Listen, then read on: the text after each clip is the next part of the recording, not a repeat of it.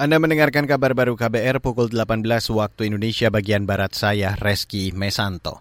Saudara Presiden Joko Widodo meminta para pejabat pembantunya menindaklanjuti sejumlah kontrak kerjasama di sektor minyak dan gas serta pertambangan.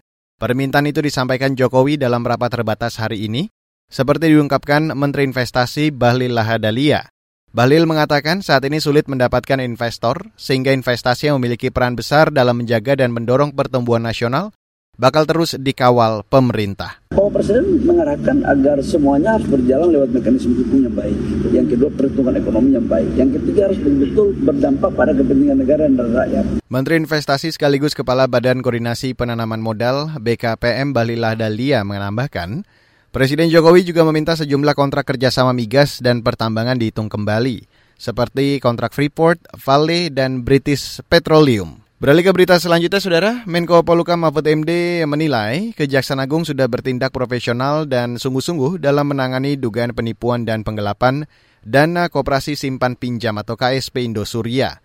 Mahfud MD menegaskan dakwaan kejaksaan sudah jelas meskipun keputusan dimentahkan hakim pengadilan orang lalu membuat spanduk-spanduk seakan-akan Kejaksaan Agung harus diperiksa loh. Jelas kok dakwaannya jelas, tapi Mahkamah uh, Pengadilan yang memutuskan bebas. Kalau bagi kami karena Kejaksaan Agung juga sering diskusi ke sini bersama dari Koperasi bersama Kabar Eskrim diskusi di sini ketika akan ini pidana pasti PPATK juga menyatakan gitu. Gimana itu Indosuria itu himpun uang dari masyarakat padahal bukan bank kan tidak boleh. Menko Polhukam Mahfud MD menegaskan pemerintah akan melakukan kasasi terhadap putusan Mahkamah Agung yang memfonis bebas terdakwa penipuan dan penggelapan KSP Indosuria.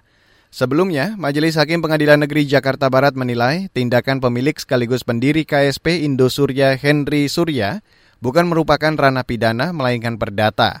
Hakim memfonis Henry Surya bebas dari dakwaan jaksa.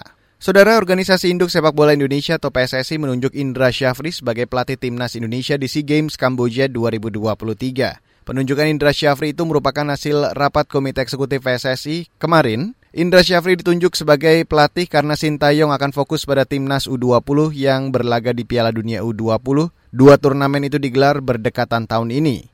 Sekjen PSSI Yunus Nusi mengatakan Indra Syafri yang kini menjabat Direktur Teknik PSSI akan bertanggung jawab penuh pada skuad di SEA Games. Turnamen tingkat Asia Tenggara itu akan digelar pada 5 hingga 17 Mei 2023. Sementara itu, Piala Dunia U20 akan dilaksanakan pada 20 Mei hingga 11 Juni 2023. Demikian kabar baru yang dipersembahkan oleh KBR, saya Reski Mesanto.